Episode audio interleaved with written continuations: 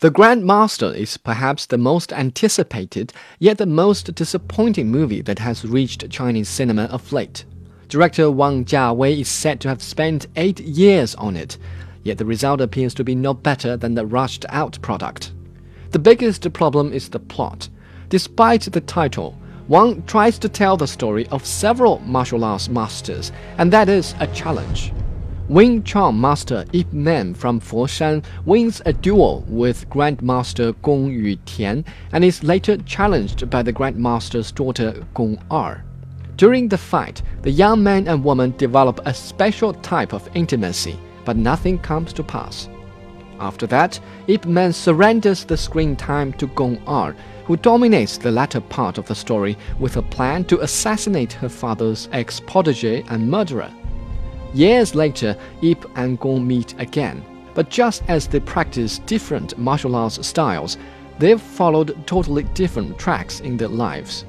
It would have been a presentable movie if our dear director had contented himself with perfecting this beautifully simple story, but our auteur prefers doing things his way, and hard way that is.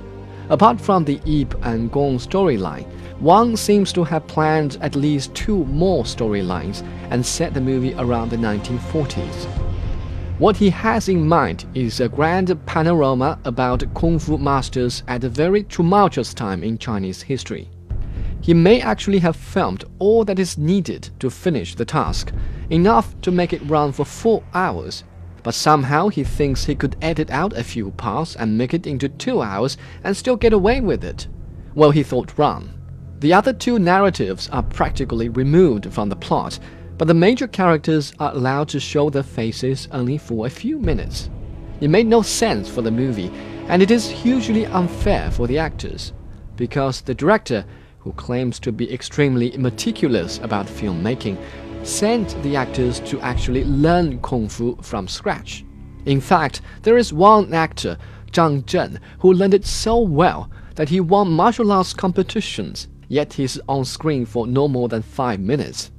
The bad editing is exacerbated by the soundtrack. Wang seems to have quite an appetite for violins and cellos, very emotional but quite incessant, and the result is a rather downbeat atmosphere with no pace in general.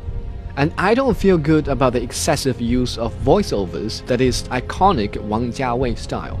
Many fans are mesmerized by those seemingly wise or insightful or emotional remarks inserted in between scenes, but I believe a director's best tool should be the camera.